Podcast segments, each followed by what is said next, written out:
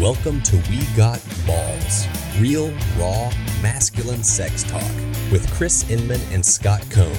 Chris and Scott both work with men who want to leave their unwanted sexual struggles in the past. They are willing to do whatever it takes to help men get curious about what drives their compulsive sexual behavior. With that said, here we go.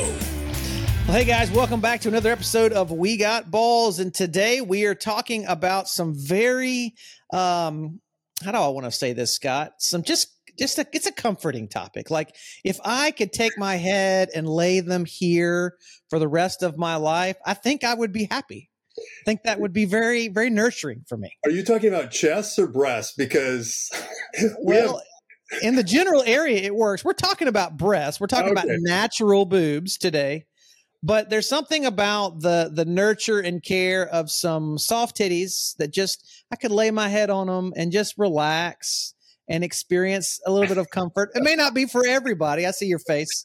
It may not be for everybody to go there, but uh, you know, and and again, and I'll just be very very uh, blunt in saying this. I don't know how how long I could just lay my head there. I think I would probably have to, you know, start touching a little bit too, because you uh-huh. know that's they're they're they're very oh they're so inviting. They're you, so arousing and attracting. don't you think you'd eventually go to using your mouth on them uh, uh, i mean that's it's a it's an, a lifelong pursuit right? It's yeah. started when i was young and it's, continued to now. You came out of the womb wanting to suck on those and you're probably going to want to suck on them until the last day of your life on earth so. freud would be proud to know we're talking in this way today so so that's what we're going to be talking about, guys. What what is the appeal of natural boobs? And again, um, you know, we can talk about fake boobs another time. We can talk about uh, the itty bitty titty committee another time. That's that's a different arousal template. But but Scott, when you uh, consider guys who are really in love with women with natural breasts, what what comes up for you? Um, where do you take that? Well, I go back to the research from A Billion Wicked Thoughts, where they looked at both straight guys and gay identified men and asked them, what body parts are you looking for? You know, they yeah. looked at the search data uh, from Pornhub and other search engines on what are the body parts that people are looking for. So, you know, when we talk about um, our structure and understanding arousal, we always talk about visual cued sexual interests. Mm-hmm and so this is where that comes from is you know out of the body parts that are looked for the number four top ranked term out of all searches for body parts in pornography sites is either chests for guys who are attracted to guys they look at a main a man's chest. And for guys that are attracted to women it's breasts. So breast is the number four. Number three is or is butts. And then number two feet, and then the number one is penis for, for yep. both groups of men. But breasts, breasts are the thing.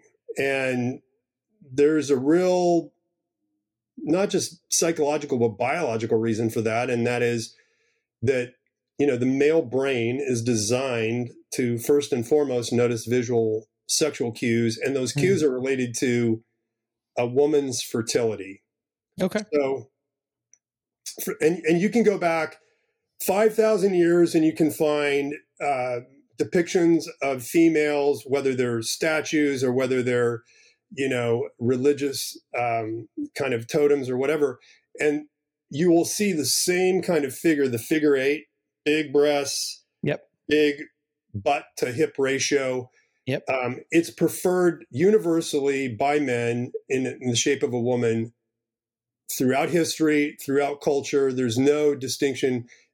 All guys are looking at that figure eight, and it starts with the breasts. And, and so, why is that? Why are, you know, of course, we're talking about natural breasts. So, if you're, well, you got to you got to realize that that artificial boobs have only been around for fifty or sixty years. I mean, they've right there, there's been enhancement. Uh, you know, the um, the corset and the bustier, of course, have been around for a while. But when you're talking about historically, you know, fertility has been defined by this idea of uh, can a woman birth a child? That's the hips and the butt. And can a woman feed a child? That's the breasts. That's right. So, what do breasts then start to symbolize for us sexually as we're developing in our sexuality. So fundamentally, you just talked about it. Breasts, um, when we're born, we come out, we have a sucking reflex, and that's how we are nurtured. That's how we receive comfort. That's how we receive care. So we're at our mother's breast, mm-hmm. getting our food, feeling that connection with her, looking her in the eyes while she's looking at us. There's this sense of I'm being mm-hmm. connected, and that's yeah, how our attunement, attunement. Yeah, that is where the attunement really starts, and the physical yeah. touch of that. And you know, it's very common for baby boys when they're nursing um, their mother to get an erection. So it is mm-hmm. arousing to their body in every mm-hmm. sense of the word, and it's where a child develops not only that that attunement like i'm connected with you and you're connected with me but their sense of identity comes from that they start to realize that i'm a self and my mother's a separate self. Mm. And the the fundamental aspect of what sucking does is that sense of being comforted, of taking in nourishment, and of connection. I think those are kind of the three factors at play there in that experience. So you can see that starting out life that way, that's probably never going to go away for for a guy. Yeah, so let's. I think that's it's important. I mean, you know, the the connections are obvious. You know, we're looking for a uh, a woman to be um, fertile, obviously, and we'll talk some more about that coming up in our next episode as well. But we're also looking for the connection, the human connection. That's the that's the attunement, the eye contact, the physical touch.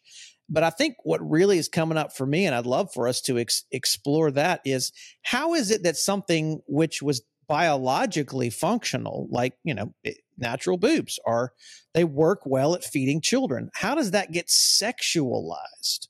Where, where does the transition from what is good and healthy and nurturing get moved into this sexual arousal? I want, I want to see, I want to touch, I want to kiss, caress, suckle on, a, an adult woman's boobs. There's nothing, there is nothing biologically nurturing in that for me as a grown man. No, but it is it is emotionally and it is physically arousing to do it, both for you right. and for the female. In fact, I just I, I looked at some research a couple weeks ago on uh, erogenous zones beyond genitals, and yep. interestingly enough, like 90% of women are sexually aroused by having their nipples sucked or mm-hmm. caressed 50% of men are mm-hmm. because we have the same we have the same capabilities in fact men a lot of people don't know this but men can actually produce milk under certain conditions if their hormones are off balance and things like that but um, but you wouldn't think that men are all that stimulated by having their nipples mm. caressed or sucked, but they are half, at least half of all men. So there's something about that connection there that is is really uh, sexually arousing to both sexes. But I think if you think about it, this may sound really creepy, but your first love is your mom. It's too creepy. It's too much, man. I can't do it. I can't. I can't go there. I can't put her in that box. I've never. I, I mean, the even even the uh, stepmom porn is kind of like mm, no for me that's not it. But I, I understand. I know. I understand. Stay, you got to stay with me on this. All right. I'm, I'm hanging in there. When you're a little boy okay.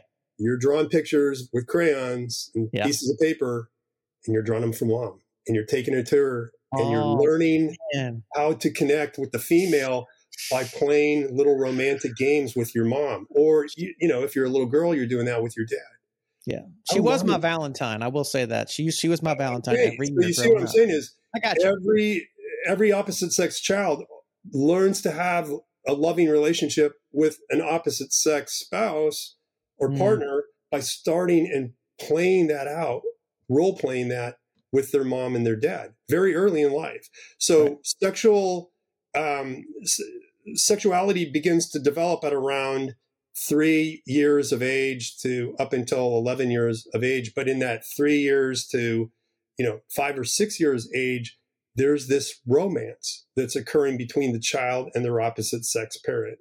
And so, how do we then begin to sexualize a woman's breasts is quite obvious. You're, you're transferring that attachment relationship with your mother let's say if it's a healthy relationship mm-hmm. And you feel like you're very cared for and she's very attuned to you and she doesn't reject you you know uh, little kids will say mommy when i grow up i want to marry you and you know yeah. have babies and and a healthy mom doesn't go that you can't marry me that's that's not right we don't do that a healthy right. mom goes sweetie that's so sweet i love you too but daddy is my spouse and you're mm-hmm. going to grow up and you're going to find a girl that you're going to love and you can yeah. marry her so you're training your child in that back and forth in that kind of romantic play that goes on between a, a parent and child how to relate to the opposite sex so it's very easy to see then how when you go into puberty then you're going to you're to start to be erotic, a lot erotically drawn to you know that connection that you had with your opposite sex parent if everything goes right if sure. if every if there's wounds if there's insecure attachment there's going to be problems in developing that so um, there was a really fascinating book I read a couple months back by uh, Michael Bader called Male Sexuality. And he talks a lot about the male child relationship with the mom and mm-hmm. how when that goes off, it ends up showing up in our sexuality later on. So one of the one of the things he talks about was guys that have a particular fetish for big-breasted women. And let's say you grow up with a very insecure attached relationship with your mom because your mom was always anxious mm. and always nervous. And as a little boy, you end up believing that it's your job to soothe your mom's emotions. It's my job to take care of mommy. Mm. But you never can. Mm-hmm. You never can seem to calm her down. You never can seem to soothe her when she's upset. So, what are you going to do in, in terms of when you when you seek a sexual fantasy, you're going to try to reverse that relationship that you had with your mom that was so fraught with anxiety and a sense of powerlessness. I can't ever make my mom happy. And one so, of the ways you might yeah, do so, that is. So, yeah, so what you're saying is, let me get this clear. So if I had a healthy relationship with my mom and I was nurtured by her, um, and um, I felt cared for, I, I, may or may not have an attachment to to to boobs as as kind of an arousal piece. I, I, I may, in repetition, say, "Hey, my mom was nurturing and she was a big chested woman, so I want a big chested woman." That that might happen, right? That's right. You're, okay, and and so, yeah. but if the if the opposite is true, I didn't have a nurturing mother. Uh, she was anxious, or she was distant, or she was addicted, or whatever it is that she was coping with, and I'm looking for this maternal image in my sexuality, which kind of answers the question of how does my development, my childhood development, and my my biology relate to my sexual arousal, then maybe I'm when I start getting into porn, I get attracted to these very uh, fertile looking, big breasted women because that symbolizes nurture for me. That symbolizes care and attention, right? Not not only nurture and care and attention, but also the fact that if she's got big breasts and your mom didn't, she symbolizes a woman that's got plenty for you. I got you. you. Don't, yeah. You don't have to care for her. You don't have to take care of her emotional needs. Mm. She's got enough for you to enjoy. Mm. So mm. you have to think about it in terms of what's the symbolism behind the the the size of the breasts too, because yeah. it's all about reversing how I felt really disconnected from my mom and my relationship with her. Mm. Um, so that that could be one way that this shows up in a guy's arousal template, where it's just you know I've got to have big breasts in whatever I'm attracted to. Right. Um, it's it's being driven by that psychological dimension, you know, of, of wanting uh, the comfort and, and, care of a woman that he doesn't really have to do much for because he felt really smothered by that in his relationship with his own mom. Mm. So, so more of a mutuality w- uh, combined with plenty. Yeah, she's got plenty to give. She's she doesn't lack anything in the care department. I've got enough to give. There you go. And, you know, just in general, we talk about all, all guys are attracted by breasts because of the fertility symbol. And you, you even see this in the, in the Bible, in the book of Proverbs, it, it talks about the, the dad's having a conversation with his son in Proverbs 5. And he's, hmm. he says, son, let your fountain be blessed, which he's talking about his penis. But, and then he says, let, let your wife's breasts satisfy you at all times. Like mm. pointing out the breasts. And then in the Song of Solomon, the male lover is talking about his wife's breasts are like these beautiful pomegranates. He wants to climb up the tree and just like, so and, and, and grab onto them, right? grab them and yeah, enjoy yeah. the enjoy yes. the fruit. So enjoy the fruit. It's this has been going on for a long time. We didn't just invent this in the porn era. Like big breasts are seen as the symbol of enough mm. and nur- and that comfort and nurture. So, um, and when you look at again the amount of pornography that's dedicated to big breasts, it far surpasses small breasts. There's there's not a lot of websites dedicated to small breasts, although there are some. But by and large, the majority of it is everybody's looking for these, you know, very ample, endowed women. And and I think also in that there, there is a reality to it is you know and again we're, not talking about fake boobs but fake boobs are kind of in vogue or they kind of come in and out. They were really in vogue in the 90s and early 2000s they're a little less so now. But there's this idea that you know when you're when you're touching when you're seeing the curves and and obviously you know we know this as age happens sh- shape changes. There's uh I've, I've been seeing a tiktok of a woman who has she has, you know, I kind of like the markings on the doorpost. She has for, uh, you know, when a, when a kid grows up, she has markings for her boobs with each kid. and it gets lower and lower. how pendulous they become. Yeah, that's right. And she's she's frowning and she's marking, you know, where her nipple is. And this, and but but that's that that in and of itself is like there is there is um you know when there's when there's a lot of uh, like you're talking about the overflow of enoughness there's also the wisdom and the care of knowing that this is a woman who can be with me and who can take care of me as we age. And i know a lot of our listeners are, are not young men. If you're young i hope you're getting a lot from this but a lot of our listeners are, are older men and dealing with the realities of you know the, the the destiny of of life and that everything passes and you know everything everything loses its shape but the, this ideal this experience of i want to be connected with something that will bring me that life. And i really feel like when we talk about boobs that that is almost like a fountain of life. That's the biblical reference there in song of psalms. You know that that tree of the fruit of your wife is feels like life. Yeah.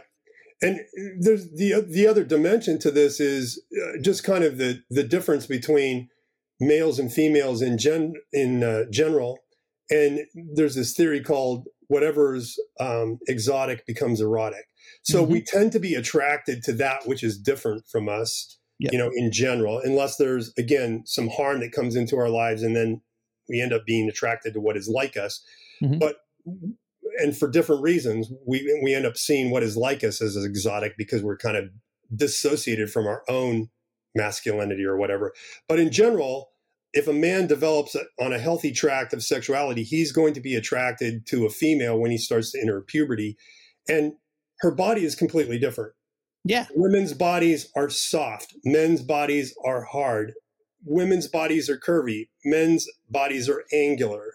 Mm-hmm. And, you know, women's bodies are smooth, men's bodies are rough and hairy.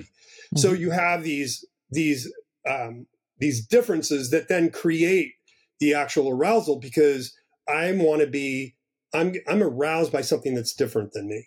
Mm. And so kind of the breasts become that focal point.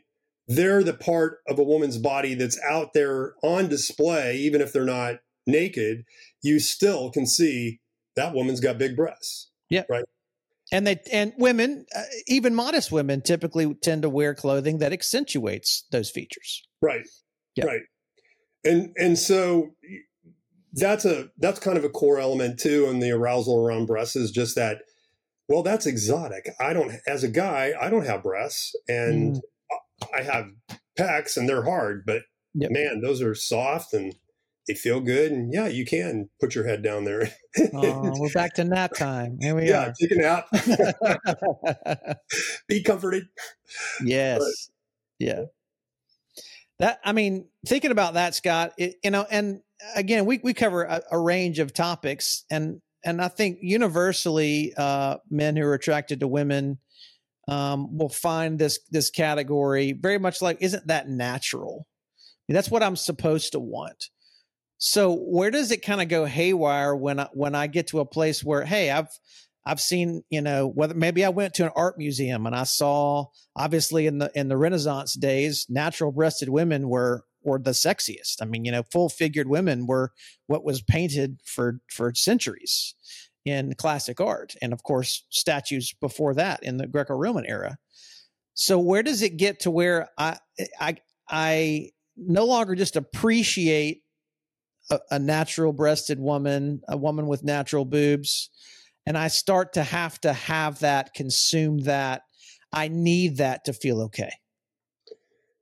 I think it's when, um, man, that's a really good question. Because where does where does normal, natural male arousal start to go off track? Yeah. I would say, you know, we, we think in terms of unwanted sexual behavior in the categories of obsession and compulsion. So what's an obsession is it's it's a repetitive thought pattern that I just can't get out of and I feel a lot of anxiety and maybe mm. shame about that. Mm-hmm. And so I would say, you know, if, if somebody's got a real fetish around breast size, or, you know, I, I've actually talked to guys that had a desire to nurse their wife's breasts while their wife was breastfeeding their child. Wow. Um, so, you know, you get curious about that. Well, when did that develop? So the story about that is their mom abandoned them so mm. when they were a child, their mom left the family. Mm. So they're reenacting that sense of, you know, abandonment and attachment wound by actually nursing their their own wife's breast. Yeah. Um, so I think that that kind of thing is am I am I just driven by this? Like it's it's the thing that I have to have. Again, we have to look at if I have to have something, if it's not just a desire, but it's it's a driving thing that if I don't have that, I can't get aroused. Mm. Um, then I think look at the story, look at your story, look at your formative story. What what is it about the things that happened in your relationship with your mother or maybe other women caregivers that that just made you have to have that? And it could be a repetition compulsion. Um, I just heard this story the other day where um, a guy was when he was five years old he had a babysitter who was you know in her early teens and he said oh i'm, I'm a doctor and i want to do surgery on you and he goes i need you to lift up your shirt and so she goes okay so she lifts up her shirt to her belly and he goes oh i need it further up to operate on you and he was what? just yeah. he was being playful like this is uh, normal. yeah little groomy this, but whatever. well, this is this is a five year old doing this to a teenage babysitter. Oh, okay. I, mis- I misheard you. Okay, I'm yeah. playing doctor. Okay, it's not the reverse. So, all right, the little boy is playing doctor with the babysitter. No, yes, normal okay. sexual behavior is to play doctor when you're five, yeah. six years old. So he's doing that with his uh, babysitter. So she's a teenager. So she pulls her shirt up past her bra. Mm. Now it's gone from being a playful, childish thing to she's actually crossed a boundary. Yep. And she can't be blaming a five year old for making her do that. Nope. That was her choice. So, you know, and and I said to him, What did you experience when she did that? He goes, I got an erection and I left and I went behind a chair because I felt embarrassed or ashamed. And I'm like, mm-hmm. So do you see then, do you see this as an abusive experience? Because as a teenager, she has the ability to say to you, Hey, honey, that's not what we do. I don't, I'm not pulling my shirt up. That makes me uncomfortable. And we don't do that as a babysitter and, a, yep. and somebody I'm watching. But she didn't do that. And, but yet you got aroused by that. And now you feel a lot of shame attached to your arousal. And, and so this is a guy that particularly struggles with shame, a feeling of shame every time he gets aroused. Well, this is a story we'd never engaged. And there, sure enough, early in his life, arousal is attached to this sense of shame in that particular experience. So, so I want to I want to make very clear in this story. Um, I think it's a great illustration and invitation for all of us.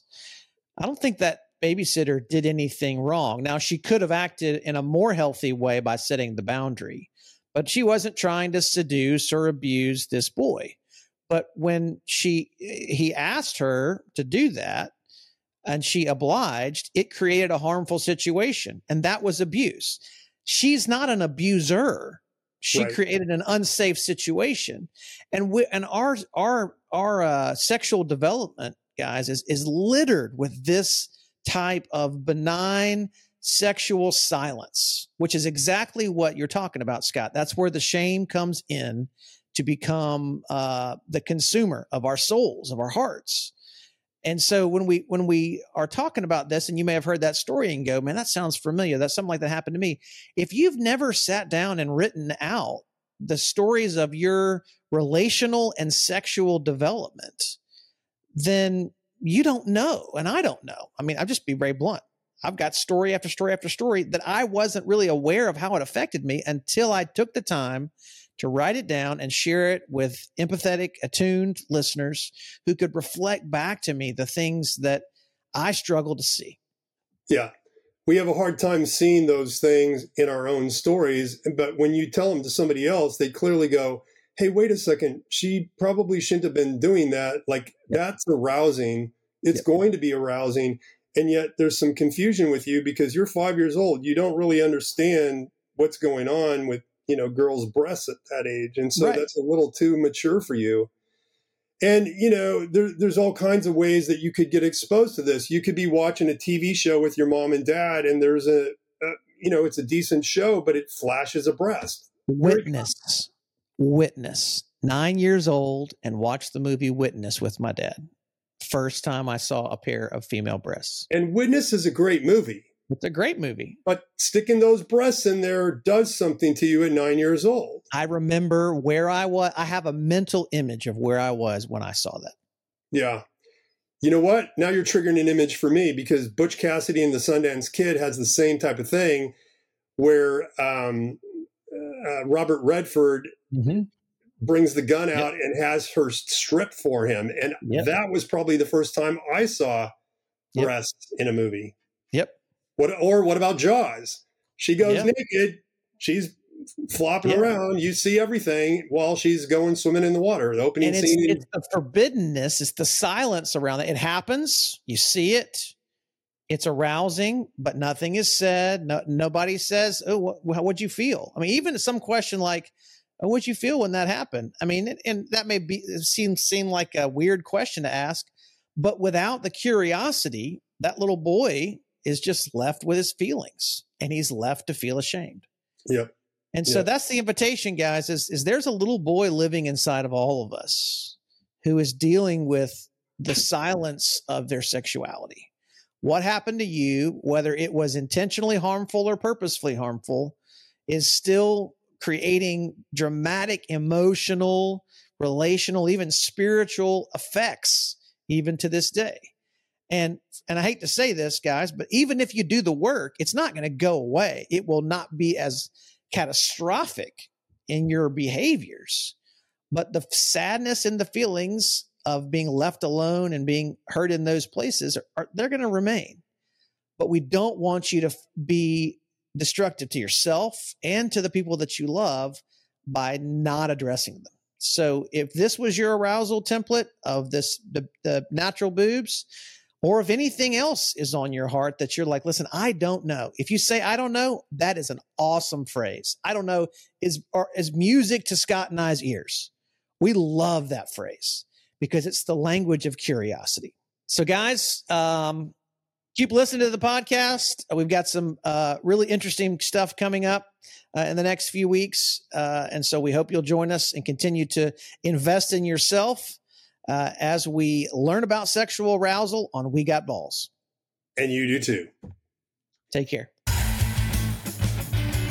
Don't forget to subscribe for more episodes. You can connect with Chris at pornfreemasculinity.com and with Scott at sexcessfulmen.com.